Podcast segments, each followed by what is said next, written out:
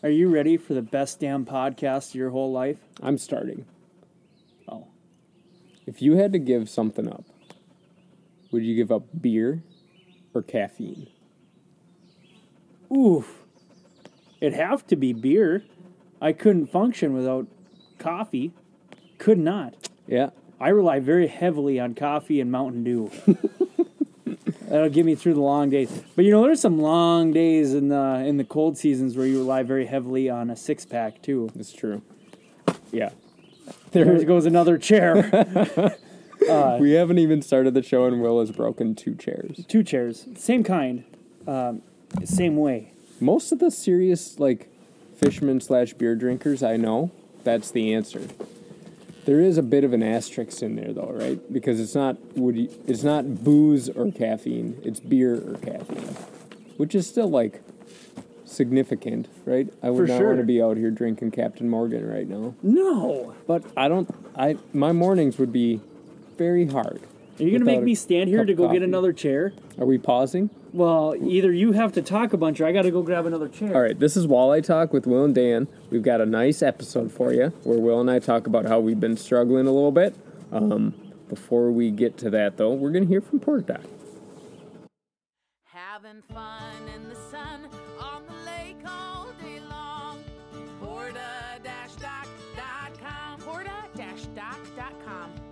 local Porta Doc dealer today. Porta-doc.com. Will is now in, It's a dining room chair. in a wooden chair. Well, you didn't give me enough time to go get a nice, comfy camping chair. So I went and found one in the garage. Man, I usually feel short. Now I feel like extra short. Your your your head is 18 inches above mine. That's uh There's nothing funny you can say. nope. All right, we're going to do a weekend review. uh, we're going to talk about the transition of seasons. Uh, we got a listener question, mid-season prep work, Groundhog Day. We've got a DNR update, and then uh, that's all we're gonna do. Review, and then we're out of here. It is a beautiful summer day. It is. We're Why you come to Minnesota? This is this is it. Yep, all those folks bailing out of the I states. They're all like, "Oh, it's hot down home. It's hot and dry down home. I'm happy to be up in the north woods." That's that's a good. How's your week? You know, it started out really good. It started out really, really good. Had a banger day, pulling spinners, um, and then it just started to taper off. Had a real grinder. I had two real grinders out on woman, where you work and I, it seems like this week I've worked way harder and caught way less fish than like at any other point in my career. I, I just keep spinning and spinning and spinning and I feel like I'm doing a good job of being overfish, putting good presentations in front of fish, and I'm not successful. And I hmm. don't I don't know how to remedy that, but I don't know. We'll talk about how I suck. I'm gonna give I'm gonna give up fishing, pick up, you know, knitting or you know, maybe racquetball. Who knows? You'd be good in the racquetball court, I bet. Maybe. Big wingspan. I can just see you, your hand straight up all the time. Hand straight up and then I get hit right in the nards. I'll get the high one.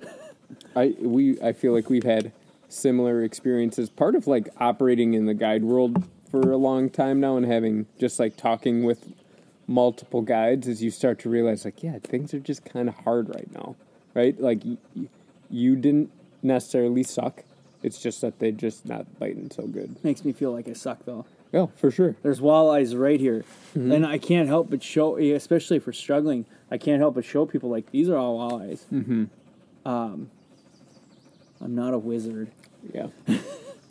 yeah, we're and uh, you know, I you can blame the bugs. That's for sure one thing you could do. I don't I feel like it's like I used to blame the bugs a lot. Like and I feel like the bugs are just part of the time of year when fishing gets tough. A bigger- like they, they play a part in it, but it is a bigger picture where um, it's just that that season. Really, the start of summer is a pretty good marker for a changing walleye outlook. Yeah. And yeah, I've had I've had a couple slow days too. I've had some good days, which like the good days they feel great, but like I had a real nice evening with my a couple of my uncles and a buddy of theirs on a little lake, and it was like one I really wanted to go well, and they had mm-hmm. not all been going well leading up to it. Really wanted it to go well, and it did. Super good. But the whole time we're fishing together, it's like in the back of my head that I have another trip starting in like 16 hours, and there's like no guarantee that it might be polar opposite. For right? sure. There's no like whereas early in the year and you know later into September, you're like, man, I am gonna build off of this one, and we're gonna pound on them tomorrow. Right. And that to this time of the year, you just sort of have to embrace the, you know, good hour you might have, good evening you might have, good start of your morning you might have, but know that it's not gonna last and things are gonna change, which can be like I like that. I like that challenge, but you're gonna get humbled. I had a I had a morning trip. It would have been a well, it was a few days ago, and it started that first hour. We caught six. I was like, man, we're gonna we could have a really really really good day here. Mm-hmm. And the next three hours, we caught two walleyes. Now, if you look back, and we kept five of them. It wasn't a bad day. Caught some smallmouth. Caught some caught some pike. Um, now, if you look back at the whole as a whole, eight fish really isn't that bad for this time of year. Not at all. But, to catch it's it that lake is notorious for doing that to you, where you catch them all right away, and then you just suck the rest of the day. sure. Yeah. And uh, it's it it's more of a perspective than anything, where you know you almost get your hopes up, thinking that I found I found a pattern in a school of fish that might do it for the whole day, mm-hmm. and then they just quit. Yep. That's like a big adjustment I've been it's hard to well like so I right now I'm fishing bobbers a lot still. I'm pulling spinners and often those two are like competing for my time, right? Like what what do I want to do? And the hard part of it is like like today. Today I started with bobbers. I had like a very well thought out spinner plan, but started with bobbers and like got enough of a glimpse of success to be like, well, we, I, I don't want to take these rods out of these people's hands right now and mm-hmm. have them try something new. But if you're going to do that at 10 o'clock in the morning, switch, it doesn't matter if that might have been like a, a good call right away. Between 10 and noon, it's probably not going to be, nothing is going to be a good call. Right. Right? Right. So, um, and then you're always left wondering, like, well, what if I had just started with everybody pulling spinners? How would our day have ended up? You can't look at it like that though. Well, yeah, I mean, you always have to like wonder that, you know. Yeah, but it's it's similar to the your your tournament talk shit that you don't Sure. like. Oh, but if I would have done this, I would have won. Yeah. Um, It's the same scenario, just in different contexts. yeah. yeah. But then I think like I wonder if there aren't sort of giveaways based on what you're seeing on your graph as to what is the better call, you know. Because sometimes those bobbers don't stay up, mm-hmm. and sometimes they won't. They don't go down They at all. don't go down. I had a trip with a good listener. His name's Eric Barclay. Um, and his bobbers, his group's bobbers, would not stay up. What happened, man? They just kept going down. it was a fun trip. And uh, some of our, it's interesting, some of our smaller lakes have walleyes and smallmouth already overlapping. Yeah, And it then- seems early, doesn't it? Yeah. And then like woman doesn't appear to. But then we've talked about in the past that like smallmouth sometimes don't bite either. Oh yeah. And then Eric and I were talking about how spinners don't catch smallmouth. Can't say I've ever caught one on a spinner rig. And he I brought it up and like I knew there were smallmouth on this stretch and they we weren't catching them and he's like, "Yeah, I fish spinners on Mille Lacs and I can't think of a time where I've caught a smallmouth on it." Interesting. And like it? if there's any a place any place where you're to for sure it's gonna be out there. Yeah. Why wouldn't they eat that? I don't know. They should. Yeah. I I almost think now I can tell. I think I can tell the difference on, especially on my down image between a smallmouth and a walleye, especially if it's a good sized smallmouth. Um, there's a you know, I talked to one of the, I don't know if he listens, but a buddy of mine, Jake Mastel, he he's a big bass fisherman. He fishes woman a lot, and he fishes for smallmouth. Mm-hmm. He's like, yeah, they certainly do mark differently, and I mean, seeing enough of them makes a difference, but um, there's a definite height difference Sure. between a, a good walleye mark and a, a good smallmouth. Yeah, I noticed that on my side imaging. Like, Really? Yeah, where the shadow is very tall, and have had that proven a couple times with bobbers. Like watching a bobber and seeing the mark on my side image, like okay, that's very close to that fish, and it's a high mark, and then it ends up being a big smallmouth. That happened today. Interesting. Like watched the bobber go down and told the guy like this is a nice fish. I think it's a smallmouth. Make sure you get a good hook set into it. And it was a smallmouth. Did it come just jumping right out of the water? I had yeah, one one of them today did, Nice. and the guy had reeled. he had like 18 inches of line out. Like he got on the fish real quick, and so like the bobber was pinned to the guide, oh, and then the fish jumped out of the water and like right next to the boat. I'm like, oh, this is not this is not gonna, gonna go well. Sinkers and swivels and bobbers Yeah, flying all over yeah. the place. How did it end?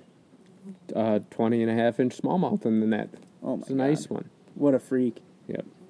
What a freak. I butchered it for Andy Jorgensen. He likes eating those six pounders. Good thing he doesn't care about this podcast. Just kidding. That one went back.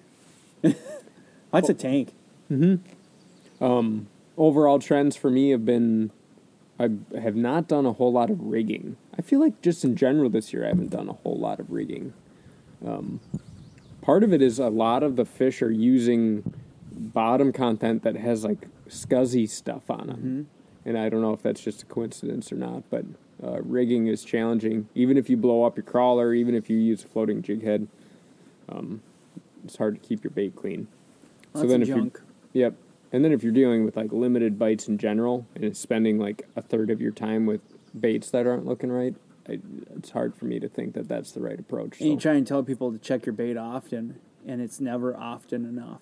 it's either never often enough or too often, right? Because like, well, they also don't get the.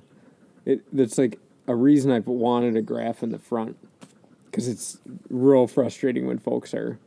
Oh, I see a mark. Yep. Yep. Crank it in, and uh, Yeah. it's like, no, been- I tell you to mark just go, just to make sure you stay down there, not to come check your Right. your your rig out. Right. Um, but bobbers and little jig and half a crawler have been good. Um, spinners on a sing with a single hook and half a crawler has probably been best for me. I've been doing a lot better with double hooks. Really. Yeah, with a full crawler or three quarters of a crawler. Hmm. But them crawlers are big this year, huge. Well, that was like an issue for me. Like I had it very clearly. Guy was pulling a harness with a full crawler or close to it, and I clipped the clipped the back hook and went down to half a crawler, and he got bit immediately. Interesting. But those were like a lake that has a bunch of 14, 15 inches on there. I feel like a full crawler is maybe just like a, a little big. You know, Yeah. Well, I I had no problem. I had problems catching them on, you know, how big you just do like a finger's length of night crawler when you do a pinch crawler. less than that. You do like two inches, three inches. Yeah. Oh, I may be going too big on a single hook because I've been, I'm I'm not. I don't know. I can't even say I've been getting short bit on them, but I I haven't had the same success as I had with a you know three quarters crawler with a two hook Sure. secret lake tackle harness. Right. Um, any of you like spinner guys out there who are wizards at pulling spinners? Like you and I are getting better, but definitely not wizards. Um, I'd like to know, um, like the SLT spinners come on a six foot leader. I wonder when when is there is there a time and place for a shorter leader, and like what is that? Like your leader length. It's nice to have. I think that's why he does it, right? Because if you start with six feet, you can go down to five, four, three, two, however you For sure. want. Um, you can't get longer on them. So, when is it time to run a shorter leader instead of a longer leader? He's a Mille Lacs guy. I know, like distance between any of your hardware and your bait is super important on Mille Lacs. Like you hear about guys running rigs with 10 ten, foot lead, yeah, 10, 12 foot. stuff. But I wonder uh, when is it time to shorten up? just something to. Yeah, let us know. has any insight. Let us know. Um, I've noticed smaller, brighter blades too have been good. I haven't, I haven't done much with natural colors. It's been all super bright, flashy blades. I just have one blade that's doing really, really well for me, and it's his like I think he calls it a crawshad or crawdad. Um, it's like a perch pattern, but it's not super bright. It's sort of like a they're dull, dull greens instead of bright greens. That one's been working really good for me. I don't know if there's very many available in Longville because they've been working pretty good for me. I know one of our bait shops is does not have any Longvilles. so It's kind of it's fun to, to experiment and dive into something new. I mean, do I wish I was jigging? Absolutely, but uh, it's fun to be successful and have to to go out there with confidence. Like we're going to do this most of the day today. Mm-hmm. That's and this is what's going to be our best chance to catch fish. yeah. I kind of enjoy that. I agree. Yep. Uh, we were talking. We had a trip together, um, and We had like- a couple, didn't we? Yeah, we had two this last week. Yeah. I Look at owe- us go. I owe you a bunch of money, actually. Oh yeah, nice. but like spinners, I like when I get to the lake, I'm like, God, I, I'm gonna pull spinners out there, and I this is, I want I want to do this, and then as soon as I start, I'm like, God dang it, I hate pulling spinners. but I don't know what the like. Uh, with spinners, like I really enjoy it when they're getting bit, mm-hmm. and when they're not, it's super frustrating. And part of it is you're like seeing like two and a half times as much water as you do if you're pulling, if you're rigging. So if you're seeing two and a half times as much water, you're gonna like mark more fish and be more aware that there's like a lot of fish not biting what you've got going on. for sure. I and I so I have been running it with my big motor a lot of times because unfortunately my Warrior's got an 80 volt or uh, not, it's got a 24 volt system mm-hmm. and my batteries just don't make it even if I'm using my bow mount Sure. to pull them all day with a with so I use my big motor. And I almost wonder especially on some of those fish that are in 12 feet of water I wonder if I'm spooking them hmm. even if it's rough out I wonder if you know just this time of year with the warm water high metabolisms I wonder if I'm just spooking them with that. Yeah. All you got to do is like, all they got to do is like skirt six feet, right and and not only that, but like, well, this goes to like the dock conversation we had about panfish. You know, like the pe- the behavior of panfish around a dock, right? oh yep yep like if imagine like you cast your shadow shadow over a school of little bluegills or something off your dock, and they just dart away. You know, yep like walleyes do the same shit. They just do it in twelve feet of water. right And if they dart away like that, not only is their attention like focused away from where your baits are going to be, but they're also in like they're in like not get eat eaten mode instead of let's eat stuff mode. yep So I think you might be right. so you're telling me I need to use planer boards More planer boards. Yeah, more planer boards.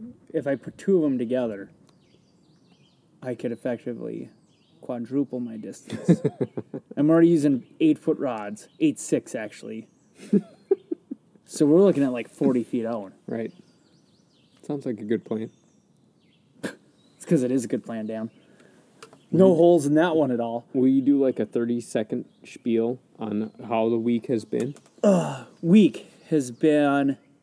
We had some nice cool weather. Wa- Uh, the water actually on Leech yesterday was 66 degrees, and I thought, oh boy, here we go. Turned out to be my toughest day on Leech yet. Um, found pretty good schools of fish in spinner territory where I'd done mediocre the couple days before.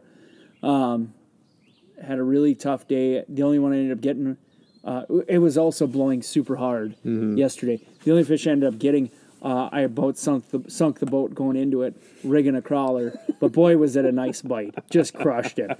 Um, then I've I've been able to find some scattered bluegills, um, making a meal anyway. So at least we've got some action. And actually, I'm actually finding some really nice bluegills. Um, not a ton of bites, but high quality size, which is nice. Um, the little lakes. Pulling spinners has been best. Catching a handful on rigs when spinners aren't working, but spinners are catching ninety percent of my walleyes. Nice. Is that thirty seconds enough? About perfect. How about about, you, Dan? About the same for me. Bobbers, spinners, few on rigs, few on little jigs and crawlers or leeches. You know how? Remember, like three weeks ago, I was like, "Man, I was. This is going to be the year of the jig and wrap." I've caught like two fish on a jig and wrap since that week, I and did. I've tried them a lot. Have you? Yeah, I did catch a couple yesterday on. I keep wraps. getting everywhere I find. A, They're here's a dirty. sc- they're dirty. Yeah, you can't even like. It's hard. I to even to swim them, and Mm-hmm. uh, I snagged one. Oh boy, got one right in the pee hole. Yeah. Yeah, I think th- that just reiterates our point that a lot of them are over scuzz, and that like takes a very successful tool out of play. Shallower than I, you know, like you look at two years ago. I remember finding fish much deeper on these lakes than I am right now, Yep. and I wonder if that's got a lot to do with it. Oh, for sure. I think it is. Like I keep waiting for them to be in like 17 to 20 feet of water because then like a rig will be more successful out there, Right? Um, and jig wraps will work. Um, but they're Wh- not. why there. are they in twelve feet of water? I don't know. Food. Why are they in fifteen feet of water? food. Stupid food. and not not super warm. Maybe it is that that we got the cool down that didn't push them out of the shallow stuff. Um, yeah. Didn't push the bait out of the shallow stuff. Even when it was magma hot, it, they were still in thirteen to fifteen feet of water. Yeah, Crazy. right. All right, we better take a break. We'll get over the like. Oh yeah, we had we both had like working weeks where we had a couple good days and a couple bad days, and Oh yeah, I'll push those bad memories out. It, it, it'll be a great right week. and- after this break. yeah, we'll it'll be a great week. Uh, Yep. You know, in about ten minutes. We'll get positive. This week's episode of Walleye Talk is brought to you by Woman Lake Lodge, a premier destination in the Longville area. Here's what you got. You have a excellent walleye lake, excellent smallmouth lake, excellent people at the resort, a place where you can fish slip bobbers off of the dock and do all of your water t- skiing, tubing, all that stuff in a nice, quiet bay of one of the premier lakes in the Longville area. That means you're happy. That means your partner's happy. That means your kids are happy. WomanLakeLodge.com. Check them out. All right, we had a one listener question this week. We'd appreciate a few more yeah, we like you we got 'em. like listener questions. because otherwise it's just Will and I sitting here trying to figure out what the hell you guys want to hear us talk about. uh, we had a listener, Tom Poterica. I don't think that's how you say his name. Poterica. We're Maybe- going with it. All right. He's just wondering about bleeding fish, which has for sure become like a trend in the walleye world over the last, uh, I don't know, two years. I think last year is when I noticed it. So, what is bleeding fish? Where you cut underneath, where the gill gill plates meet underneath, you slit that part, and kills the fish. All the blood comes out. Mm-hmm. What's the purpose of it, Dan? Well, it means when you go to cut the fillet off of the of the fish, there's not going to be blood in the fillet, mm-hmm. and it definitely works. I, I, you know, Jim Schultz, a guy who we both respect quite a bit, uh, fishes out of Pikedale. Um, he does it to all his fish and swears by it. I don't do it. Don't think I'm going to start doing it. Have never been able to do a taste test with like the fish I clean and one that's been cut. Um, I don't think they end up looking a whole lot different. So, like my normal routine, if I was keeping fish to clean or to eat for myself, is I would butcher them, I would put them in a bunch of water and wash them, and then I would soak them in water for might just be a oh, couple Oh, hours yeah, to a or- to a over- day. Yeah, overnight maybe. Yep. And I think soaking them does essentially what. Gets all that blood out of there. Yeah, I think. But I have to just admit that I've never done it the other way. So I don't know. My fillets are like fairly bloody when I'm. Mine are exceptionally bloody. Yeah, because you cut cut into the guts too. I just you go make right a in. Freaking mess, man. I go into it. yep. It's about speed. it's about speed, baby. But um, yeah, I I've noticed like if my if my fish die in the live well, which haven't I don't bleed them out either. you know, you see, you know, my cousin Ryan does it, and then he puts them uh, on a cooler with ice instead of putting them in his live well, so he doesn't have that mess in his live well. He's got, he's got a death cooler, which is, I mean, a good name maybe for a rock band, um, but not something I probably want uh, in my guide boat. Right. But I, I mean, I if they die in my live well, those those flays come out just white as can be, um, very little cleaning needed. But I, I'm with you where if you leave them in your fridge overnight, maybe with that full bowl of water, you drain it and you, you you're ready to eat. It seems like. Um, but for like me, for with my clients and stuff, I want to have ensure I have the freshest fish possible. I want those fish live, healthy as best I can. Right. Um, I don't want them. Which, yeah, that's for sure. That used to be the priority. I mean, like, in fact, one big, uh, uh, one pitch for Warrior boats is that like those live wells keep fish forever, forever. even if it's even if the water's seventy seven degrees. They those fish are super happy, especially in that transom live well, like the one in the back. Yep. They they're not bounced around. Uh, they're in good shape right up until you thump them on the head. Um, but I don't know. We could try it. We could try to compare. I honestly, so much of this stuff with like, with with fish and fish taste, I just don't think you. It actually makes that big of a difference. Just eat it. I think you just eat it, especially if it's fried fish. Like, come on, guys. you gotta batter it, fry it, and then dip it in some tartar sauce. And Call you're telling me, like, oh yeah, thank goodness I bled them out. Maybe I'm wrong. You're a tartar sauce guy, huh?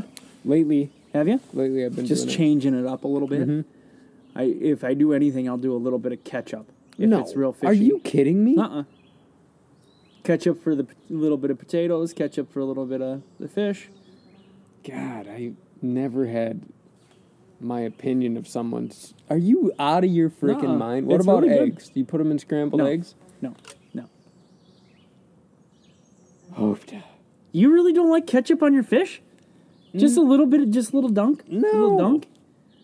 Oh, pardon me. I need to put uh, some tartar sauce onto my plate yeah, for my feet. I might fish. be a huge hypocrite, but that sounds It's not bad. terrible. Ah, like if you got like a hot water fish, you know, coming out of Midsummer Lake where they're a little bit fishy, regardless of the species, sure, cuts down on a little bit of the, little bit of the stank. I think I'm gonna.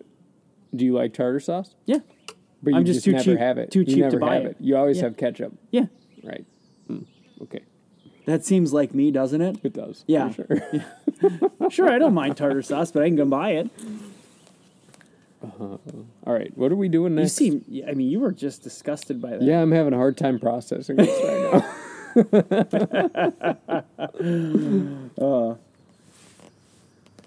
You got the list here. Oh. Transition season. we're in it. We are in it.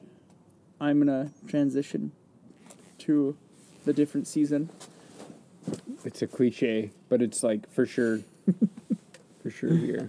It's uh but we're to transition into the longest pattern we'll have from, you know, middle of July till almost beginning middle of September. They're to pretty well be doing the same thing every day where you're to find them deeper you're either going to find them in the weeds or you're going to find them in deeper water. Um, for us it's on clam beds, which doesn't seem to be as prevalent anymore, but it certainly does hold some value. Um, but it, that's going to be what we're going to be doing. Mm-hmm. And uh, Hard to soft transitions. yep, But I think like I'm I'm hoping that I feel different, right?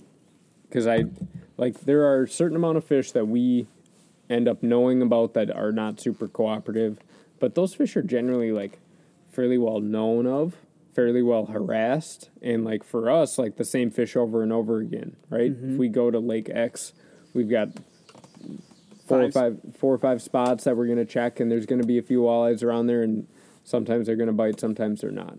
But I do think there's lots of other stuff out there probably that we don't know about that uh, could change our opinion of of the midsummer fishing. certainly. And part of that's maybe pulling cranks. Part of that's largely soft bottom stuff. I think like that's like a big, like, uh, goal of mine is to look at more soft bottom stuff in that like 22 to 30 feet of water range because there are some guides in this region not in our like locality you know that do it but there are guides in Cass Lake Bemidji area who they they just figure out some like either suspended fish or basin fish and it's not like oh I don't know. I think it is super clever. In my opinion it's super clever. They find something and it might it's going to involve speed and it's going to involve like covering a fair amount of water but it ends up with like a pretty good looking live well.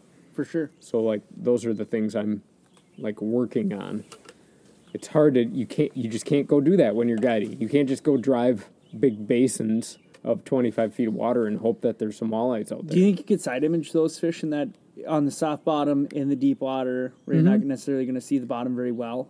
Depends on the depth, I think. I don't know for sure, but I like saw some yesterday on top bottom, um, and they like they mark like if they're in your. I think they have it has more to do with like range, right? If they're in your under 50 window, Yep. If they're in your under 50 window, which then if you're in 25 feet, you're actually only looking out 25 feet. So like your under 50 window shrinks considerably. They mark super well, but I don't, I don't have enough confidence in my graph to put it out to like 100 feet and look at a bunch of soft stuff and know if they're, if I'm seeing fish or not. Mm-hmm.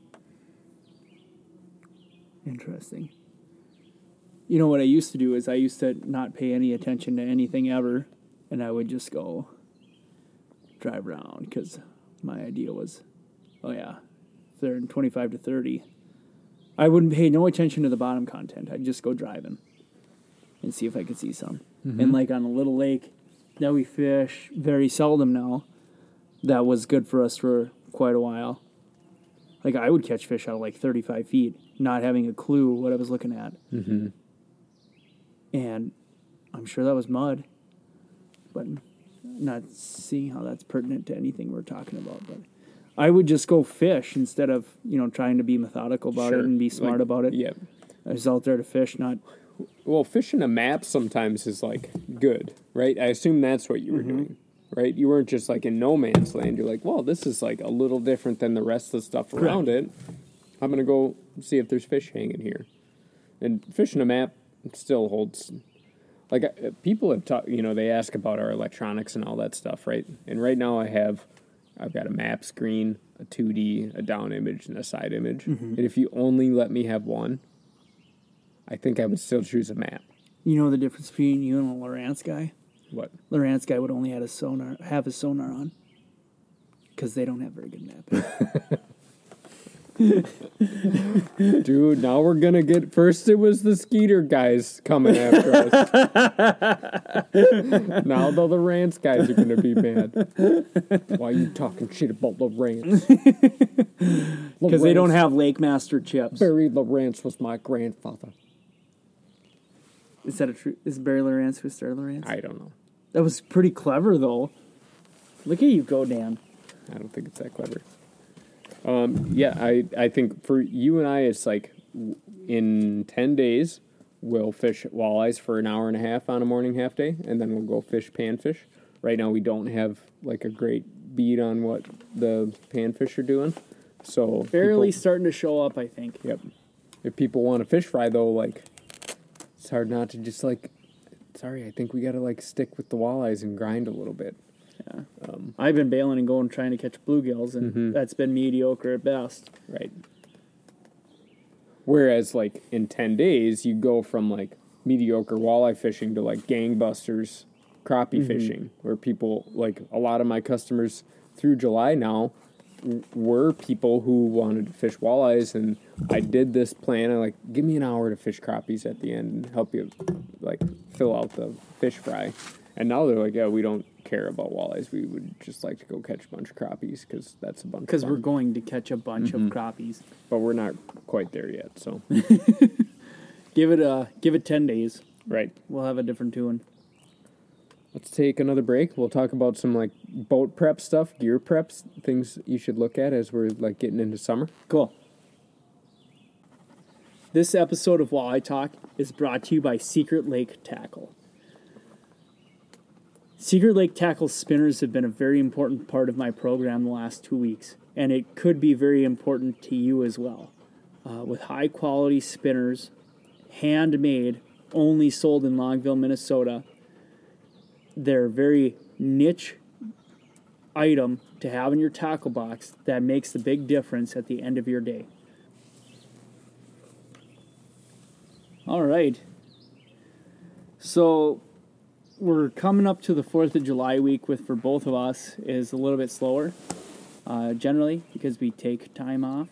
But that's a good opportunity for us to do some prep work to our vessels and to our equipment to make sure they're functioning properly and maybe make some changes if we're going to make changes. Um, Dan, what are you going to do with your limited time to improve Uh, your program yeah. So like I end up for with. fishing? I got it. Oh, I, I know what you're Okay. talking about. all right, good. um, I end up with like a lot of random tackle on my dash. Mm-hmm. That's like, Well, it's very easy to find then. well, that's it. Like I, I leave it on the dash there, like by my graphs, if it's stuff that is probably going to be of use in the next like week. But I like to like put that way, put that stuff away eventually. Do a like recap on the jig situation because you're like it's not, it's definitely not like premier. It's not like prime jigging season. So you can like lose track of the fact that you only have like four eighth ounce jigs left uh, in a parrot color or something, you know, and like it might be, it could any day could be a jig day. For sure. So like doing a little like inventory on the stuff you're gonna need throughout the season. Also, I don't know if it's still the case, but like last year and like we heard hints of it this year that tackle like the resupply of tackle has been an issue like tackle shops have been getting like a decent like spring order but then their their reorder for stuff they might need is a little more challenging. So like being on top of that like anything you might need from 4th of July through October like that week is a good week to try to figure out what that might be, make a shopping list, and just like go spend a bunch right now so that you're not like wishing you had bought number two octopus chartreuse hooks. Yep. And like that might be a thing. It could very well be a thing, and you're probably not going to need a lot of number two octopus chartreuse hooks this week, but in August you're gonna. So, um, I'm gonna do like a mid-season shopping trip. Monofilament issues, like if you have any mono rods that are giving you issues, you know, like some of them are running low on line. Now's a good time to to to redo that stuff. Um, mono's just for sure like a you just have to cycle through it a bunch, For sure. and you can get three spools out of one spool Big of right, yeah. one big spool. So like, it's three and a half bucks a. Reel. Not a big deal. Not a big deal. Right. Not something you should like milk. Like if there's a problem with it, just like start over. Three and a half bucks. We spent three and a half bucks on like one day's worth of salted nut rolls. Not a big deal. No way. They're way too cheap to ever be. Not if you eat six of them. Do you eat six of them? No, that'd be problems. That would be a. That would be a big problem. All right, you're just getting away from the main point. Okay, I understand. Monofilament is a like a supply that you burn through And it's not that big of a hassle as long as you just do it all in one shot. No, I started keeping some in the boat now, so that like An extra spool. yeah. Yep. So like if there's an issue, like it takes me, it'll take me two minutes while we're fishing. I'll just re-spool this guy. No big and deal. Then we don't have to deal with these Right. issues anymore. That's one thing I was gonna touch on as well. Is I switch a lot of my, a lot of my stuff now. Um, I've got six pound on right now. I'm gonna put fresh six pound down, six pound on, for this next stretch of jigging we're gonna do because the first two months have been hell on my mono rods, pitching jigs and minnows. You notice when you cast a jig and a minnow, they go. yep, it's just it's it's happened a lot. So I'm gonna strip that all down, put them all on, make sure all my jigging rods are six nine medium heavy or six nine medium lights. Put them on long light rods for pitching in the weeds, so that catching crappies are enjoyable, catching wallies in the weeds are enjoy- enjoyable. Um, I'm gonna make sure I do that. Um, I'm going to freshen up, I, which I do while I'm in the boat. But I'm gonna make. I'm gonna pull off like 10, 15 feet of braid, Braid.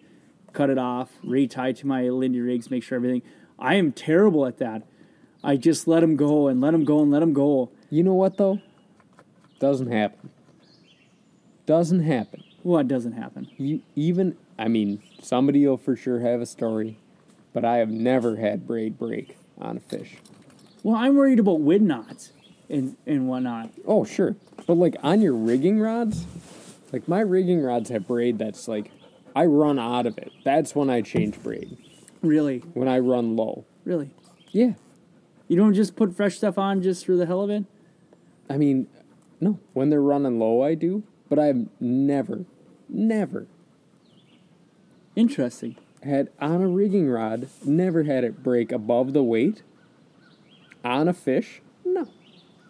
Yeah, I can't say I have either. But I also cut off like 15 feet of it quite often. I don't. When it fades, I don't. I'm like, dude, I can't I have know. this. I know it looks sort of funk, funky, but Really it hasn't broken on me. interesting. Well, hopefully it continues. Like when we do go fish, a, when we go fish a Cass Lake tournament, you're not going to cut off 15 feet and put fresh I mean, everything you put, on. you put it in my head now, so maybe. You absolutely should. What if that's the variable that keeps us from catching a giant one out of 48 feet of water? You might be right. It only we fished it 14 hours. We've earned a bite out of that deep water. You know what we needed? We needed five ounces of weight to pull spinners on those fish. You thought about that yet? we needed to be pulling spinners in 60 feet. I've been thinking We needed a about that lot. bottom bouncer ball. I just want to go to bed because I'm strung out because I did two half days, and all I'm thinking about is like, God, I think we could have got him on spinners. Give me some purple rain. yeah, that's. I think that's like the important stuff. Um, anything with the boat? I I washed mine the other day. I used some of that sriracha sauce, Don't say that. fire sauce. Don't say that. I've been using that taco sauce all over it. no, the stuff worked good. it does work good. It smells. Good. It good. smells good. It's like hops number nine. Yep. Yeah, it's that's nice. a big part of it. Like it makes me like far more open to doing it because I like it's like yeah. Don't mind the yeah. smell. Yep. Uh huh. I would. You know what I was. I had to do is uh, wash some of the worm dirt out of the uh, out of the drain. 'Cause, like, Really? well, you know you're gonna get a splashy day pretty quick, and if it's full of worm dirt, you're it's not gonna drain that well. like you gotta vacuum that that drain, or even take it out. I I have gotten in the habit of taking mine out and spraying it clean. Get it really clean. Yep, just so you're not standing in water. I think my boat is pretty bulletproof, though. I don't think there's anything. You could probably have water up to the gunnels and still be able to catch some walleyes out of it. Yep. Don't test that theory though, please. Okay. I don't think. Yeah, I don't think I could. All right. Well, we got to do a Groundhog Day, and in order to do that, we need to take a break. This week's episode of Walleye Talk is brought to you by Muskie House Marine in Longville.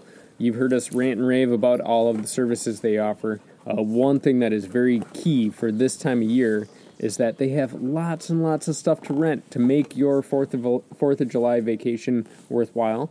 Any of the water sports stuff you might be interested in, if you're missing something, maybe you don't have to buy it. Maybe you can just call Muskie House and rent out a stand-up paddleboard or a kayak something like that. They've got lots of rental stuff available, and of course, they got the stuff for purchase as well. Stop in and check out all of the rentals and the sales stuff they have at Muskie House Marine.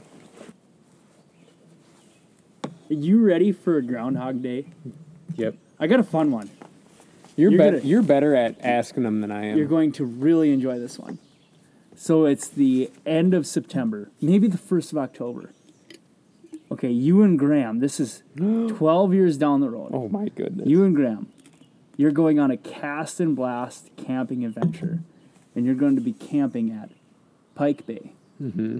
Now, your goal is to shoot six grouse, which I don't expect you to explain how you're going to shoot six grouse. Maybe we'll do less. Maybe we'll do four grouse.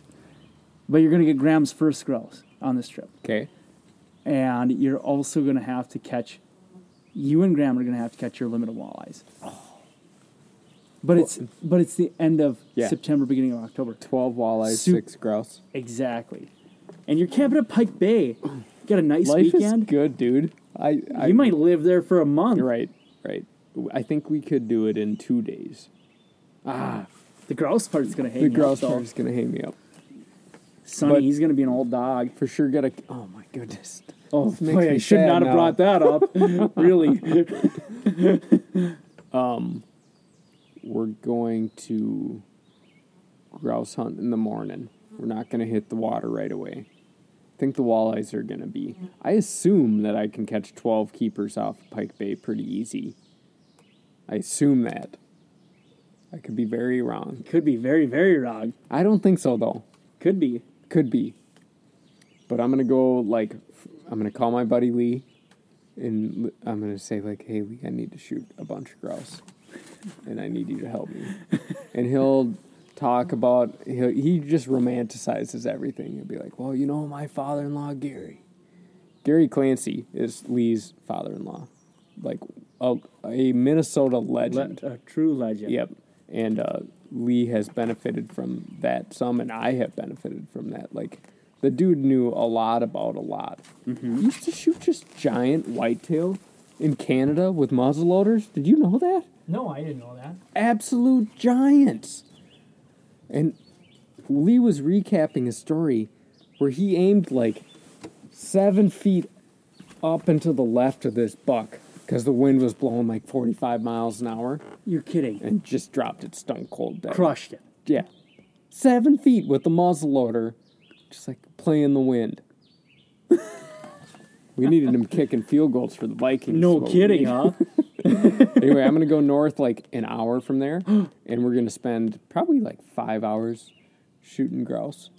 And gonna- how we're gonna do it? You've only got two and a half hours then to catch to catch walleyes. That's all right.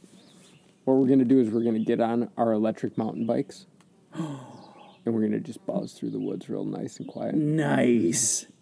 and then we're gonna see five of them in one little aspen stand on the trees, and we're gonna sneak in there, and I'm gonna tell Graham to line two of them up. And crush them. Yep. So he'll he won't kill one grouse at it, it won't be his first grouse. He's gonna kill two with one shot, and then I'm gonna miss the other three in the air. But we'll end up with four. We'll end up with four. Graham will get one more uh, out of a tree or on the ground, and then I'll get lucky and kill one out of the air somehow. You scare it with the mountain bike. And then we're gonna just vertically jig uh, a bunch of walleyes and catch them real, real quick. Jigging a minnow, jigging a rainbow, vertically jigging, Yeah, All in Pike Bay. all in Pike Bay. I'm not going to Cass. Awesome. Cass is Cass is something, dude. My buddy Matt fishes Cass like quite a bit through the summer. That lake is a pain in the ass these days. I fish Cass on opener and in September. Uh-huh. So I'm like, this is a freaking great lake, dude. I love it. I love it. But I mean, even in September, it's kicked my ass a couple times. Midsummer, dude, that one is can be pretty brutal. You're going deep, deep. Mm-hmm. and then they're usually like mostly dinks. You know, I, I don't, I you know, I just don't know a whole lot about it, but I think it is a very challenging lake in in large part due to zebra mussels. Zebras. Zebras. Speaking of zebras, I loved your I loved your uh your answer though. Sure. It was really good, high quality. You're Speaking done- of zebras. done listening to me talk. Yeah, speaking of zebras. Let's listen We're to gonna you listen to you for a on a different topic. Okay. All right, we've got DNR updates. Oh yeah, we gotta go. for the uh, for the local area. Um, so I was talking to uh, one of those AIS inspectors Mm-hmm. at a local lake. She had a map of the you know not just Cass County but Crow Wing County and Aitkin County and for pretty much from Lacs north. And we're in kind of a good zone here where there's not a ton of invasive species in our little area. Mm-hmm. Anyway, uh, she was talking about Leech Lake and how it's very unique in that usually when they find zebra mussels, it takes two seasons after that, and it's kind of it had been kind of the rule. Two seasons after they find these zebes, that they just absolutely Just explode everywhere. absolutely everywhere. All And- sorts of stories. They're stuck to docks everywhere. People are finding them on like junk in the water. Right. And that hasn't been the case out there. So they're doing a big study out there to see what the cause of the slowed zebra mussel, um, ex- the slowed zebra mussel um, growth Infestation. is. Yeah. And it's kind of interesting to, to think about because I don't know if I've really seen the effects of it.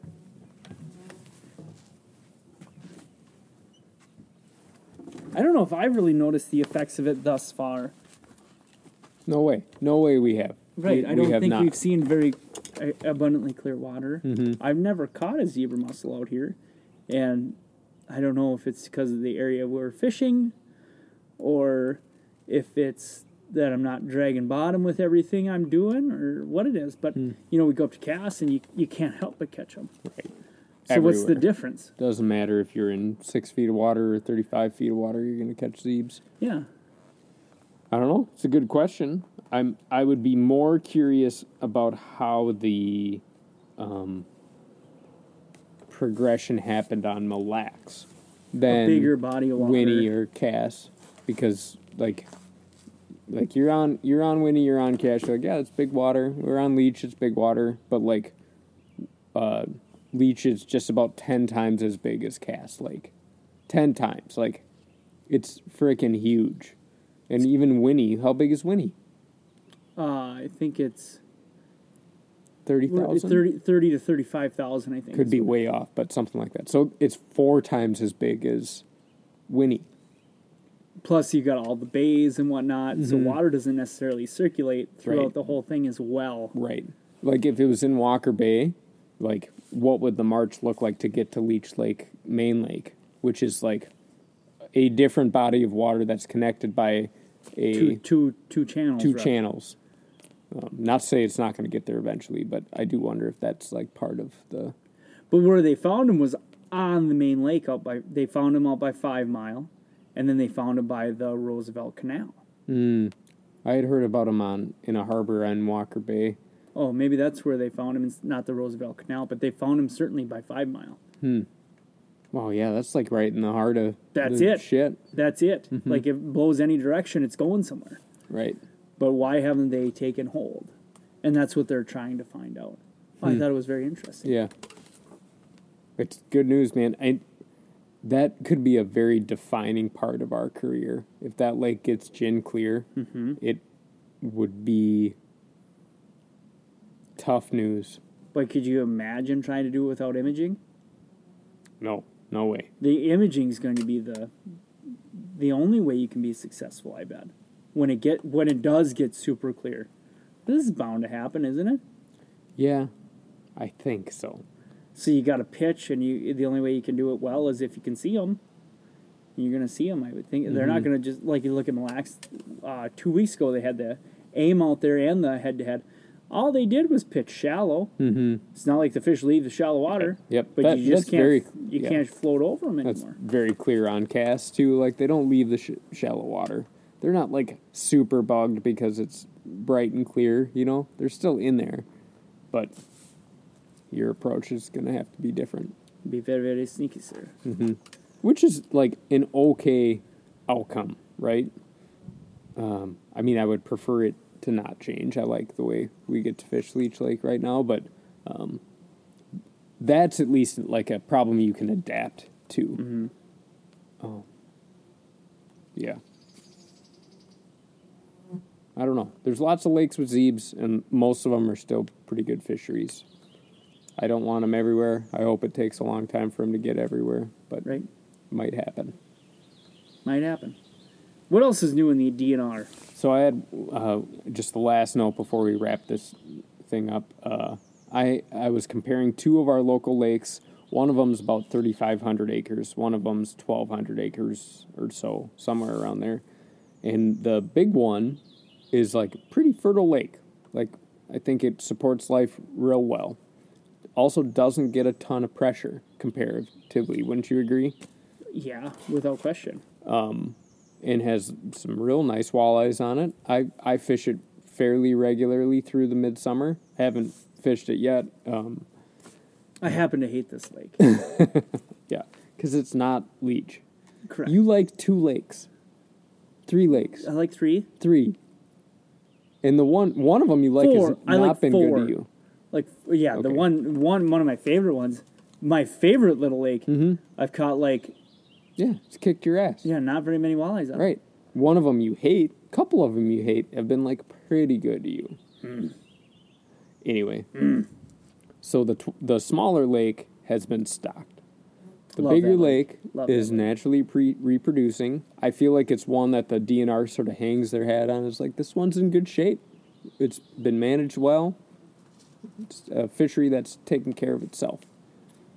But from my experience, and mostly based on the graph, the 1,200 acre lake has a million more walleyes than the No. 3,500 acre lake. The twelve oh yeah, yeah okay okay yeah yeah yeah okay. The the smaller one Yep. has just bunches. It's freaking loaded with walleyes right now, Stacked. and they don't always bite.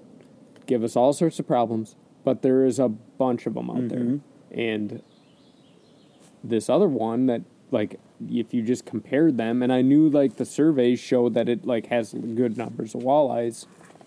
What's the deal? And my main question was I was asking these guys because I was wondering, do I just need to spend more time on the 3,500 acre lake? Like, is it a me problem? Like, can do I just need to find more fish out there?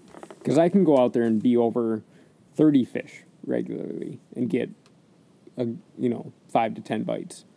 But the smaller one we're talking about, You're over a, hundreds a of fish. shit pile of walleyes. Yeah, most of the time. Yeah. And so if they're in the mood, you're gonna have a real good day. If they're not in the day. mood, you're gonna have like an okay day. Um, but this big one, if they're not in the mood, and you're only over thirty of them, you're gonna have a pretty tough day. And so I was wondering, like, is this the difference between a stocked lake and a not stocked lake? Because we have like this bumper crop of 15 inchers on the smaller lake that I assume are stocked fish. Don't know that for sure, but I assume they are, and they just like hit it just perfectly. and they're pretty pretty cooperative when when fish are even when fishing is poor you get those a few of those ones Yep. to cooperate Yep, yep. Um, and the big one is not stocked. Is that is that what's going on, or is it possibly that the big one is one that has a bunch of little snaky pike on it? And this is like what they're trying to solve with the pike slot. Mm-hmm. Um, there are for sure just a shit pile they of snaky that pike. lake with muskies to try, try and to deal it with it. down. Yep. Is that part of the problem? And like, I don't think that those snaky pike necessarily mean that they're not, that there aren't a bunch of walleyes in there. But if there's a bunch of snaky pike, you're gonna have a real hard time getting baits to the walleyes. right Especially if you're trying to do a weed edge thing or anything. It's it's gonna be real challenging, even if you're fishing a jig and a night crawler, jig and a leech. oh they Hard- can't help it Mm-mm. They're snaky. They're starving. They need to eat. they're going to bite it Yep. Um, and basically, the answer I got from the fisheries guys was like, "Good question, Dan. you know, like could be both. Surveys are great out there. There's a bunch of walleyes out there. There for are for sure a bunch of snaky pike, and you might be like experiencing like the problem we're trying to solve with the new pike slots. Um, and then also like maybe yeah, I just don't know enough about the lake. Thirty five hundred acres is a lot of water to cover, and um, I maybe just need to be doing more driving. I hope that's the answer. Honestly, I hope it's like that. I'm not that good at fishing that lake yet, that's like way better news for both of us. for sure but those fish on the bigger lake they tend to be much bigger Nicer sized ones, much Nicer bigger ones. sized Yep.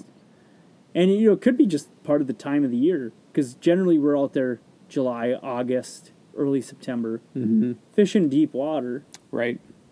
probably where a bigger fish is going to live Yeah. Yep. I would like to. I'm gonna. I've got. I might have some time to fish by myself in the next couple days, and if I do, that's where I want to go.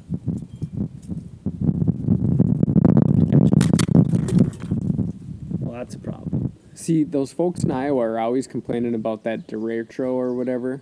Like The we- what? You know that big windstorm that happened, knocked Oh, a bunch of crops over. I feel like this is like We- we yeah, we lost. made a mess we lost a of- bush light and a piece of mail, man. Like They shouldn't be complaining that much. That was the wrong thing to say, Dan. okay, with that, that's those are our parting words. We're out of here. Thank you for listening. This has been a long I talk. My name is Will Newer. I'm Dan Ryan. We'll see you next week.